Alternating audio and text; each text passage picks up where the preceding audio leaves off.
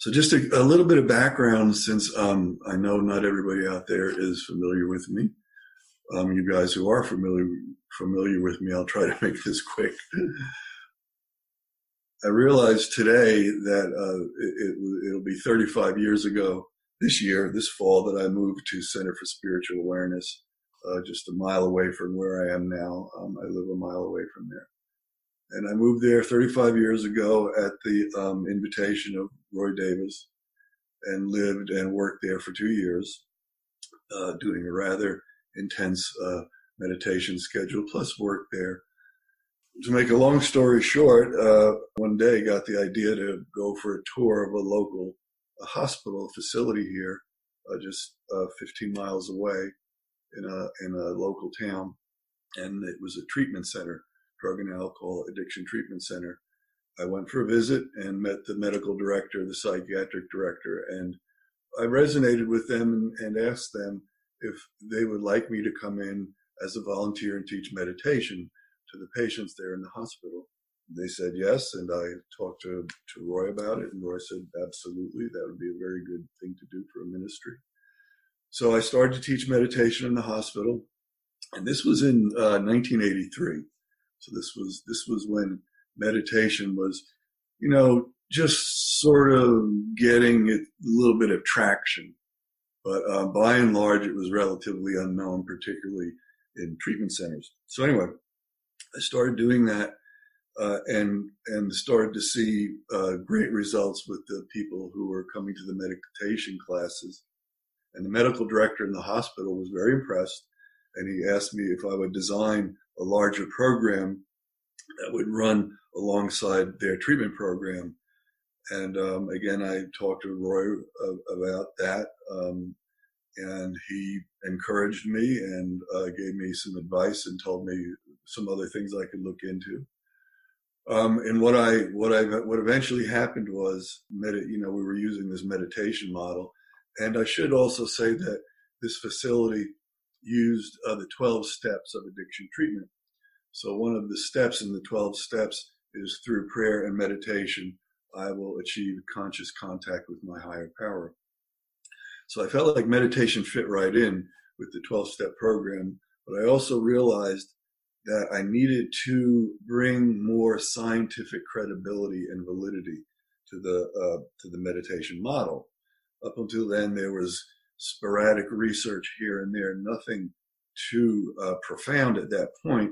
Although the Transcendental Meditation uh, organization uh, run by Maharishi Mahesh Yogi, he uh, he was he was really innovative. He had a lot of physicians working for him, and he immediately started to do different types of research on, on meditation and what happens physiologically with the meditation process. So I was fascinated by that. And I realized very uh, soon uh, while I was working there at the hospital that um, we could use techniques like biofeedback to speed up the process that a meditator's physiology goes through in terms of relaxation and de-stressing. But I also realized too that the key to the meditation process, uh, at least what the T- transcendental meditation folks had found, was the brain. Um, that the most remarkable changes that seemed to occur with meditators were measurable in the brain. So back then, there was something, a type of biofeedback just emerging, uh, very new, called brainwave biofeedback. So it was a method to put um, sensors on the scalp that would measure the brain waves, the EEG, and then use that uh, information as feedback that you could give to the person in order to direct them uh, to deeper states of consciousness or um, there's many many many things you can do by using uh, by directing the brain to certain areas and certain frequencies but in particular i was most interested in this the meditation model. What happens in the meditator's brain over time, and what what really is the basis um, in terms of of this electrical activity that we can measure? So, what is the basis for higher states of consciousness? And that really became my mission. But along the way, uh, what what started to happen uh, as I was treating uh, people in the hospital, and I also had a private practice, was that there are various problems like you know physical problems, mental problems, emotional problems, everything from irritable bowel syndrome to chronic migraine headaches to post-traumatic stress disorder to anxiety and depression and addiction, of course, these things started to remediate and clear up, as they will do with meditation over time. But what we were finding was by pinpointing uh, certain areas of the brain and really uh, reinforcing very specific brain changes that you could see an effect occur, not just physically, but emotionally and mentally. Um, and I and I realized that that was the process that uh, meditators go through as well. Um, particularly, you know, meditators who really stick with the program. Many of us see all kinds of problems uh, clear up as we go through the process. So after several years of that, um, I, moved around uh, the country, ended up in Santa Barbara, California, opened up a, a institute out there, and began to work more and more with people uh, who were interested in the meditation model. You know, how do we how do we facilitate the changes that occur in the meditator's brain? I'm sure all of you are, are aware now, if you keep up with the research, it, it's quite clear, and um, I should say here too, that I think one of the most profound things I, have ever heard was a Yogananda quote that was actually um, recorded and played in the documentary movie Awake, uh, the, the, documentary movie about Yogananda. And there's just a 45 second uh, segment where uh, Yogananda says, um, the brain and the spine is the altar of God. And I've, I'd, I'd heard that uh, from Roy Davis and I'd heard, and I'd read that, but I began to realize that that is a profound statement and, and quite literal.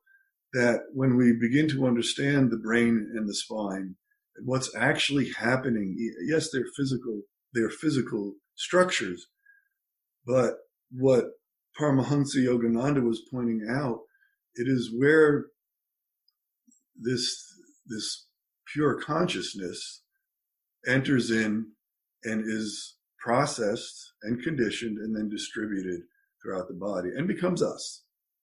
So the brain and the spine held this sort of mysterious, uh, or, or in, in effect, is sort of this mysterious filter that takes this pure consciousness and then modifies it, restructures it, and it becomes us. It becomes our behaviors, our thoughts, um, our attitudes, um, our likes, our dislikes, and so on. What gets in the way of that pure consciousness and the manifestation of it, God realization, self-realization, God realization, is all of the stuff that is that gets programmed into the brain and nervous system that lies in between. You know, if you if you read an autobiography of a yogi, Paramahansa Yogananda says that the brainstem, the medulla, is where this this life force, this pure consciousness enters the body, and then from there is distributed to the rest of the brain and the body.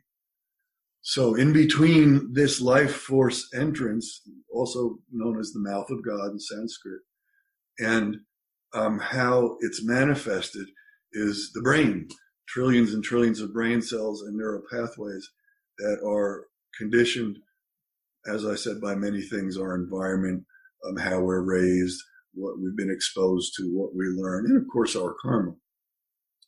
So part of my mission, I know I'm making a long story out of something very short. Uh, my mission, my myself and my wife, who is also a neuroscientist, has been to use this information to facilitate this clearing up, which of course is the whole point of meditation and Kriya Yoga.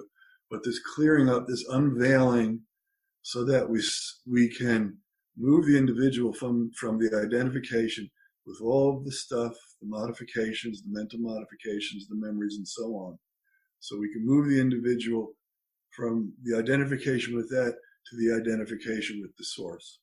Hence, completing uh, Yogananda's statement, the mind and the brain are the altar of God. So um, we we moved back here to North Georgia and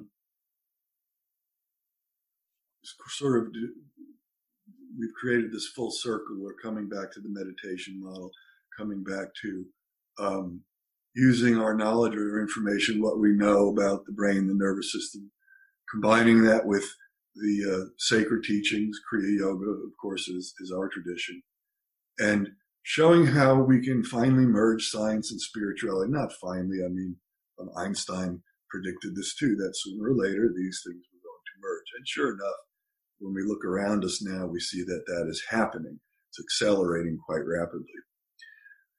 Obviously, too, we're also in a very challenging time period right now. The, the, the way that our individual nervous systems respond to this kind of situation that we're in right now um, needs to be really understood. Uh, and we as yogis really have the tools available to us to uh, to create more resilience and to to really keep the body from going into some of the stress mechanisms possible with this this pandemic that's happening. Um, I felt it only appropriate to speak a little bit on this uh, today because it's so prevalent around us. So the problem is with this kind of a um, collective threat. The problem is that our our brains still have some very primitive structures in them that are constantly scanning for threats in the environment. And then when appropriate, or sometimes even when inappropriate, these areas of the brain get triggered. And of course, when they're triggered, they begin to, they begin to sort of I'll use the word trigger again. They trigger a cascade of neurochemicals and neurohormones in the body that ultimately lead to things that we don't want them to lead to. Lowered immunity, heightened stress response, activation of sympathetic nervous system, and so on. It's only appropriate given the, the, the threat, but um, we know better. We know that that's not a good thing. And there are three responses that get triggered, and I'm sure most of you have heard of the fight or flight response. So, so when there's this kind of a threat, the body's first reaction is, is to fight or to run away. You know, it wants to take some kind of action. The neurohormones, neurochemicals are dumped into the into the bloodstream and the rest of the body so that the body can prepare. But there's another response that goes along with the fight or flight response, which um, is problematic, and that is the freeze response. We can interpret freeze as feeling uh, the the actual feeling of uh, helpless and hopeless. You know, I've talked to a lot of people uh, done a, quite a, f- a few interviews now, past few weeks, and this is uh, this is quite challenging because there are some people who are in situations and circumstances that that hopelessness and helplessness becomes sort of a, a, daily a fight they they have to go through, trying to maintain a sense of inner peace, inner balance, and contentment. But uh, when I'm asked, you know, what is the the most important thing that we can do? My answer is always meditation, because meditation is an opportunity, you know, for however long we sit, whether it's 20 minutes, 30 minutes, an hour, meditation, especially when we do it correctly, tells the body, and remember, there's parts of the body that are really freaking out, but when we meditate, we tell the body that everything's okay everything's okay. And the more we meditate and the more advanced we get with meditation, the more we start to tap into superconscious states and feelings of peace and inner, inner peace and so on and so forth. And these are profoundly cleansing to the body and have a remedial effect, um, lowering the, the stress chemicals, the neurochemicals and neurohormones, as well as boosting the immunity. And I'm sure most of you heard of the uh, the phrase neuroplasticity. And neuroplasticity refers to the fact uh, that the brain is is this plastic organ and is basically modified by our thoughts and our intentions. So yes, negative thoughts, um, depressive thoughts, uh, and so on do modify the brain, but at the same time, positive thoughts, uh, thoughts of contentment. Um, there was studies done on Buddhist practitioners of compassion meditation and showed that the parts of their brain associated with the emotion of compassion were quite quite bigger uh, than the the average or the normal person.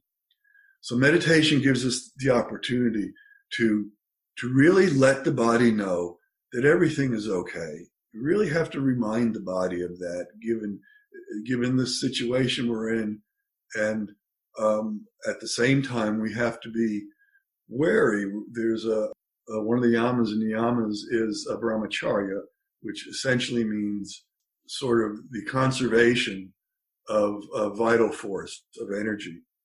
So we we we really uh, we need our vital force. We need our prana. We need our prana to be strong um, as we face, you know, weeks, months, if not years of um, of potential threat in the environment. So we need to have strong prana, but that means that we have to learn how to cultivate our vital force.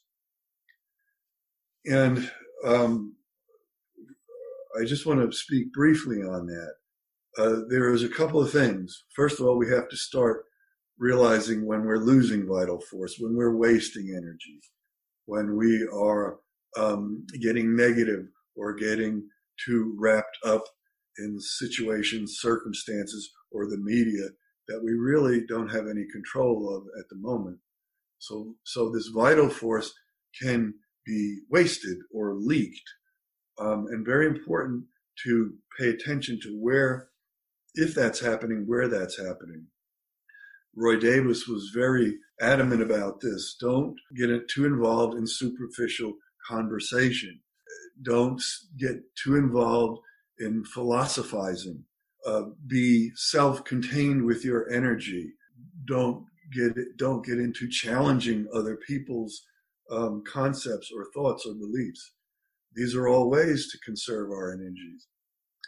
But the other, there's another part to this uh, which I find quite interesting, and it's that we can build our vital force, and that's that's done by being conscious of the world around us and taking in beauty, uh, impressions. They're like food for us. The most obvious source of positive impressions is nature. Um, it's why we feel so good when we see a sunset. It's why we feel so good when we see a sunrise. It's why we feel so good when we see a beautiful flower. You know, sometimes we don't know exactly what it is. We're just, oh, we get in all of these things. Well, that's food. That's not literal food, but that is food for you. That is food for your energy, for your vitality. Of great works of art, writings by enlightened people, sacred scriptures, poetry, music, all of these things give us energy. They reinforce our vital force. Then obviously, uh, the food.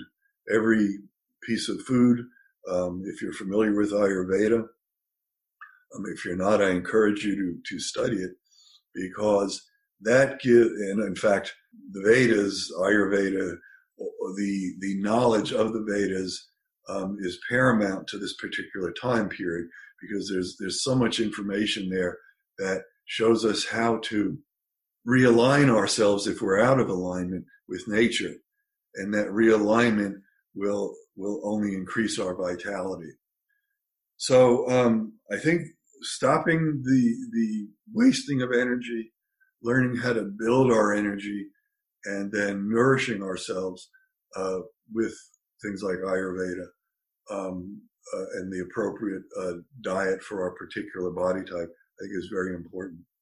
So, you know, there's there's lots more obviously that I could say about that. I do want to say one thing about the little technique that um, we ended the meditation with. That's called the inner smile. Um, I learned that many many years ago, maybe 20 years ago.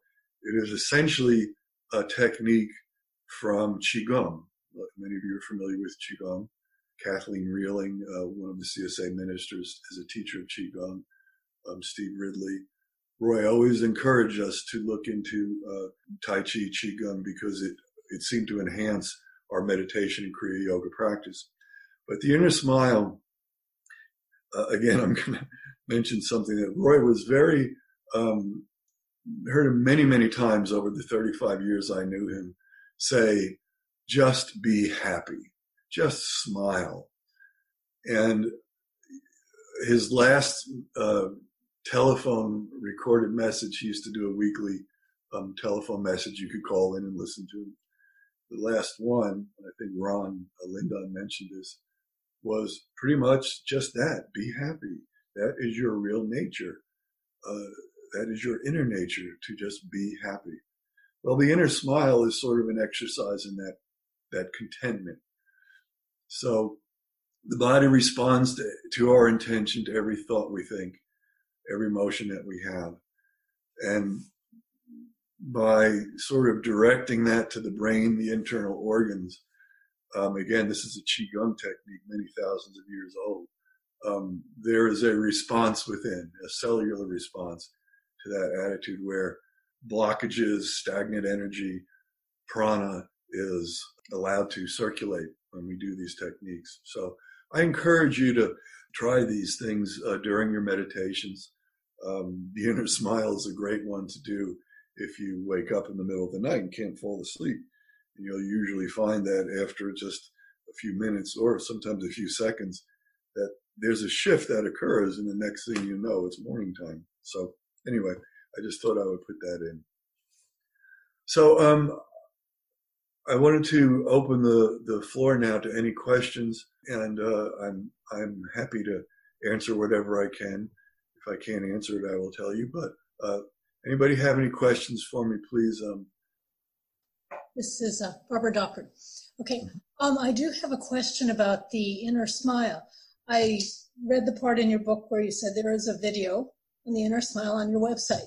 And I went on your website and it was wonderful. I listened to everything and looked at everything you've got on it, but I couldn't put my hands on that video. So can you guide? It's a it's a it's an audio. Oh, okay. Yeah, um, but you know, there, as I said, there's many versions of this. If you go to Google and do Inner Smile, you'll see there's got to be dozens of people teaching this now. Um, now, we do have the audio on our new website, uh, which I probably should have mentioned. We do have a new website because of this new um, institute we're developing now that has a more spiritual emphasis and spiritual approach. The new website is IPI, which stands for Infinite Potential Institute, ipi.global. So if you go there, you'll you'll see um, uh, you'll find the inner smile. I believe it's under media. And we we just started that website and we're starting to load it with more and more information. There'll be podcasts and more science blogs and um, other other information as time goes on. Uh, so um, anyway, the inner smile is is simple to to learn. Once you've learned it and you sort of get the mechanism down, it's easy. I, I see somebody asked a question, is there a consumer level EEG available on the market? Um, so let me just say something about that real quickly, Pascal. There is a, um, there's a couple of portable EEG devices. EEG stands for electroencephalography. They measure the brain and they're used for feedback. So there's, there's, uh, the, the main one, uh, which you've probably seen advertisements for because it's everywhere. It's called the Muse. M-U-S-E. And it's, I've been investigating that one for over a year now. It's pretty decent. It's not bad. It's a simple head, headband and then an app on the phone. Very easy to use. My only problem with it is it's a one size fits all protocol. You know, there's literally thousands of things, actually 6,000 different parameters in the brain that you can train. Well, the Muse just uses some very basic, simple parameters because it's it's meant for the general public. So it's not a clinical device, but for for what it costs and its simplicity, um, I've, I've, I've, I know people who have been very, very satisfied with it. It helps meditation. And uh, there's actually a piece of software for clinicians that goes with the Muse, um, where a clinician can go in and modify the protocols that are already preset in the Muse, but the clinician can modify and individualize those protocols.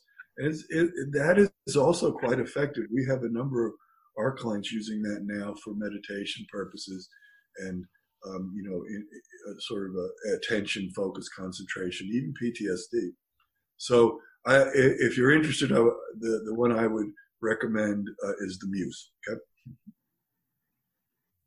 okay Marty, I had a question about your book, The Brain Sutras, mm-hmm. um, which I've read and really, really enjoyed. Um, one thing I found particularly helpful was the chapter about getting, I think it was called Getting into the Gap. I wondered if you could maybe touch on that a little bit. Sure. Um, getting into the gap is um, an interesting possibility or potential that we really have available to us the way I explain it is there is a gap in our in our thought process. And in that chapter, I, I sort of show how the gap in, in some of our thinking can be associated with the gap between nerve cells in the brain, neurons. There's a there's a place where there's a gap where um, a dendrite uh, and an axon meet, and the, and within that gap, what is determined is where what direction those particular electric that particular electrical activity that's running down the axon to the dendrite. It's within that gap that either an activation or inhibition is going to occur. An activation means a, a charging up, uh, a, a, stimulus, or an inhibition, a quieting down. So how would we translate that? Well, if we pay attention to the gaps between our thoughts, we really have a choice where they go. There is a, a very uh, fraction of a second, a little time frame, where if we pay attention to those those little gaps between the thoughts, that instead of them going automatically and jumping to a usual uh, train of, of negative thinking, if that happens to be the problem, we can interrupt that by really paying attention to what is happening in those gaps. Often the gaps are associated with breath.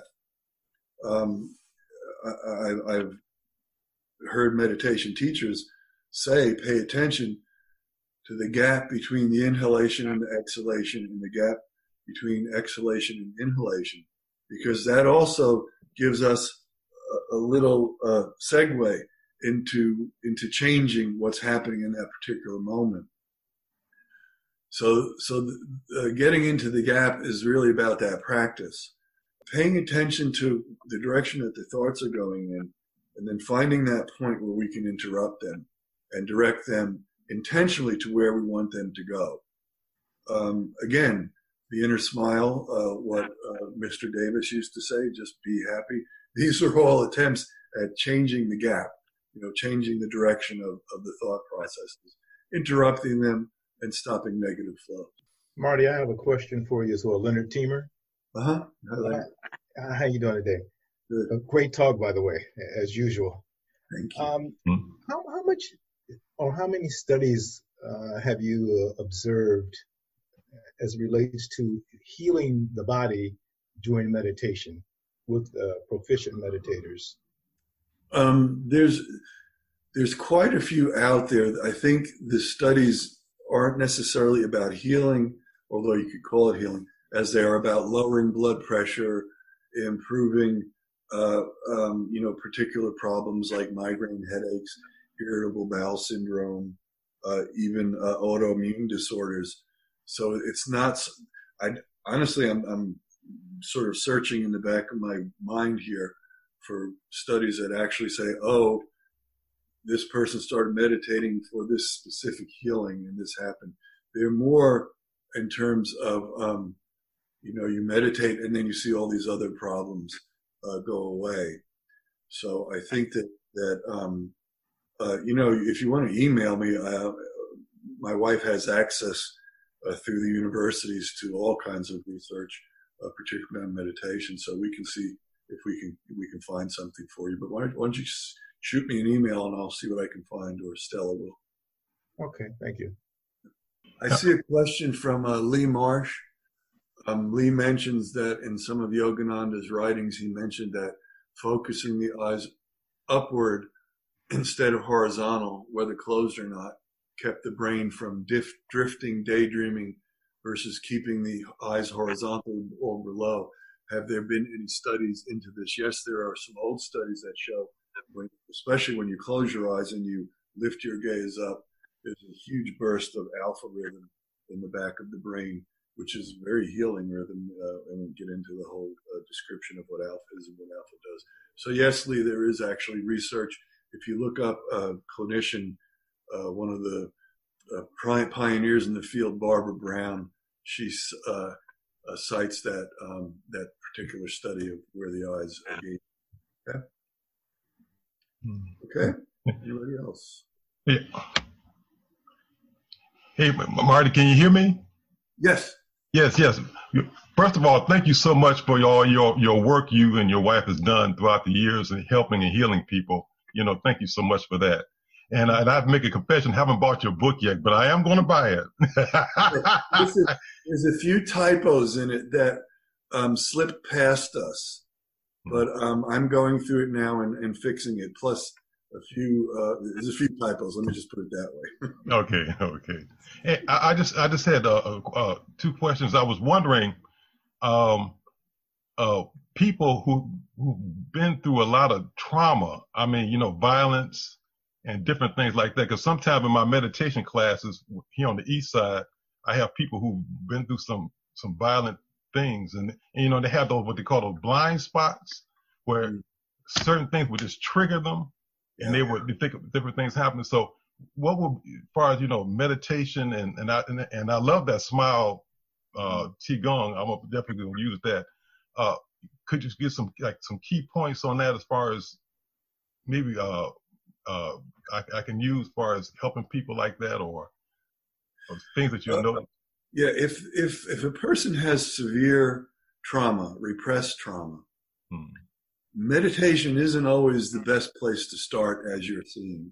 Okay. Um, techniques that involve the body more, Tai Chi, Qigong, um, that involve movement and breath tend to be better. You know, I've, I've worked with prison populations, just um, a study's on pause now, but I kicked off a study which you've probably heard about in California, the parolees. And they, some of these guys just can't meditate because as soon as they close their eyes, and they, you know, they start quieting, well, everything that's been held back jumps out, and that that's what you're seeing.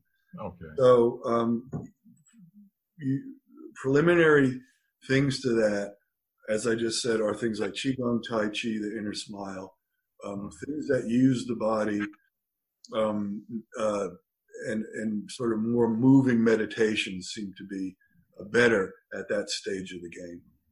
Okay. Okay. Wonderful. And, and, and also, um, did this Swami Rama, when he first came over, didn't, didn't he do some, uh, show some yoga techniques back during the seventies that they, some clinic? Yeah, he, he went to the, he went to the Menninger Foundation. Uh, Dale Walters, who was a colleague of mine, and Elmer Green, there at the Menninger Clinic. This was in Topeka, Kansas. They moved to Wichita. So hmm. they did a lot of studies on him uh, but his the main technique that he used was yoga nidra, and Swami Rama could basically uh, um, go into whatever brain state they asked him to. He could stop his heart. He could make he could make the temperature uh, on either side of his palm vary by 17 degrees Fahrenheit, so he was controlling blood flow. Roy knew him and once told me he could also make perfume exude from the palms of his hands. you know, I don't know. But yeah, he was he he had spent a, you know years and years in the Himalayas. His um, he went to his guru when he was five or six years old. I believe his parents said okay, and uh, he's he studied in, in Hardwar, Rishikesh, and spent a year in a cave uh, blindfolded. And you know, of course, when you do that, a lot of the yogi powers known as siddhis, soul, soul abilities do unfold. So yeah. Mm-hmm, mm-hmm, mm-hmm. Well, well, thank you, thank you so much. Welcome. Thank you, appreciate you. Anybody else?